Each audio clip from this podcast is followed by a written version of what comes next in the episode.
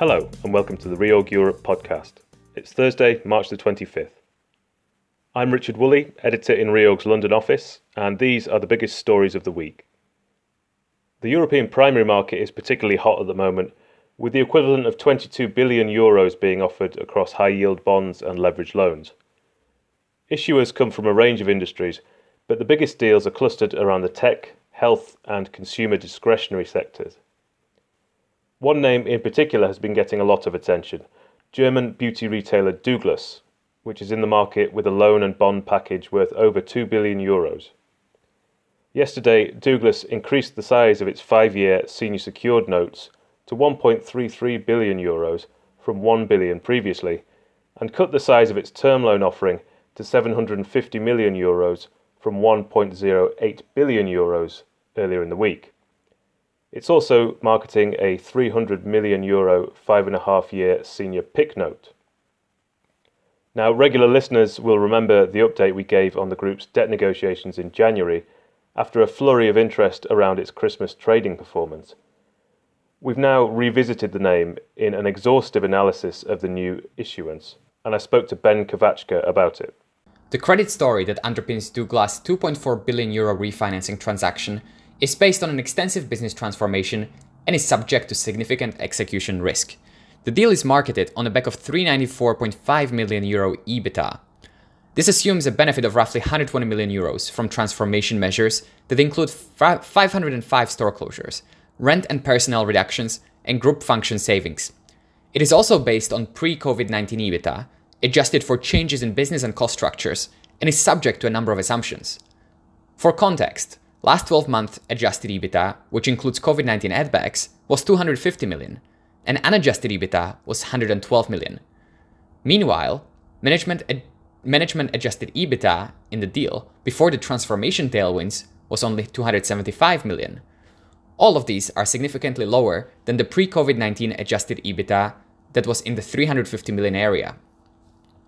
Bringing all the transformation benefits upfront ignores the path uh, to this figure and the associated cash burn, as well as the execution risks. In our forecast ba- base case, we see financial year 2023 EBITDA at around 350 million, which is below the EBITDA marketed in the deal. Now, the EBITDA marketed in the deal is much more in line with our high case for that year. Up to this financial year, we project cash burn as the business recovers from COVID 19 and incurs costs related to the transformation. Our projected levered free cash flow generation of the business in 2023 um, ranges from negative 5 million in a low case to around 40 million in the base case and 80 million in the high case. The low case assumes um, slower recovery as compared to the base case. Um, leverage wise, the high to base case projected range is um, 6.3 turns to 5.3 turns. It is important to note that the base case leverage here is still higher than the leverage that is being marketed in the deal.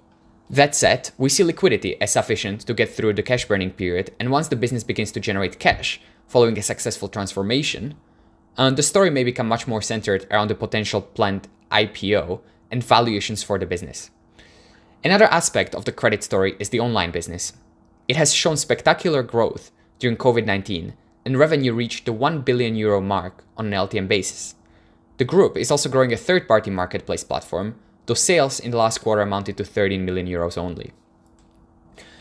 Pushing the online story would likely help the company fetch a higher multiple in an IPO, but we see the path to cash generation and executing the transformation as something that should be a more immediate focus. Furthermore, as stores open, there may be a slight normalization associated with the online sales, though presumably online is going to be the focus of management going forward.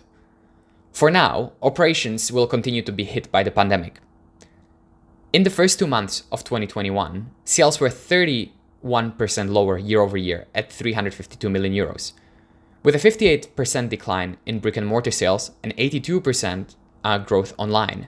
In the last week, Germany announced new restrictions which could see more stores closing.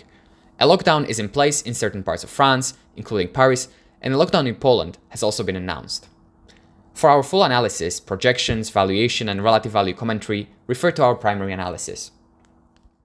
Another topical name in our coverage is aircraft leasing company Nordic Aviation Capital. We recently reported that NAC is in discussions with its lenders about a new restructuring following its Irish scheme of arrangement last year. Reporter Thomas Baker has been following the company, so I asked him for some insight on why these discussions are needed and how they're progressing. NAC needs to be restructured because of the ongoing impact of the COVID 19 crisis on its business and the wider aviation sector. The carrier's last financial report for the year ended June 30th, 2020, noted a 17.6% year over year fall in EBITDA to $685.9 million. Of course, those figures were only impacted by COVID 19 in earnest for a few months, so the need to restructure will only have grown since then due to ongoing travel restrictions and lockdowns. NAC completed an Irish scheme of arrangement last year, which brought it a six month standstill on interest, a nine month standstill on debt amortisation, and a 12 month deferral on final maturity bullet payments. However, the nine month deferral period on debt amortisation is coming to an end. Successful vaccination programs and the prospect of international travel returning is good news for NAC, but it's a long way off. The view in the market is something more substantial is required. Just to pick up on these uh, upcoming amortisation payments, what are the issues there and how straightforward are they to address? The issue for NAC is from the end of April, any excess cash the group has will start being used to pay on each of its facilities relevant amortisation. Obviously, NAC is reluctant to start making these payments from next month, so it's eager to get a forbearance agreement in place to buy more time. It's significant as the previous restructuring was predicated on a cash sweep mechanism which sees the repayment of amortisation over time. Luckily for NAC, it's in everyone's interests to reach an agreement on these upcoming amortisation payments, so it's expected to be secured without too many complications. Given the time frame, it is also likely to be agreed very soon. Now, NAC is back in negotiations with its lenders, you know, only a year after its scheme you mentioned that something more substantial could be required for the upcoming restructuring. Can you talk a little bit more about that? Yes, it will certainly be more comprehensive. The restructuring NAC is working on involves a variety of debt instruments, meaning any proposal is likely to be substantial. Its secured lenders this time have also split into two separate groups with different advisors and somewhat divergent interests. There are also disagreements about how large the group should be moving forward in regards to how many planes it has and how much new money should be put into the business some of the shareholders, EQT and GIC, announced that they'll not be investing any further money in NAC after their uh, $60 million investment last year. This leaves Martin Moller as the most likely candidate to put new money into the business. But do you think he'll need a partner to do that?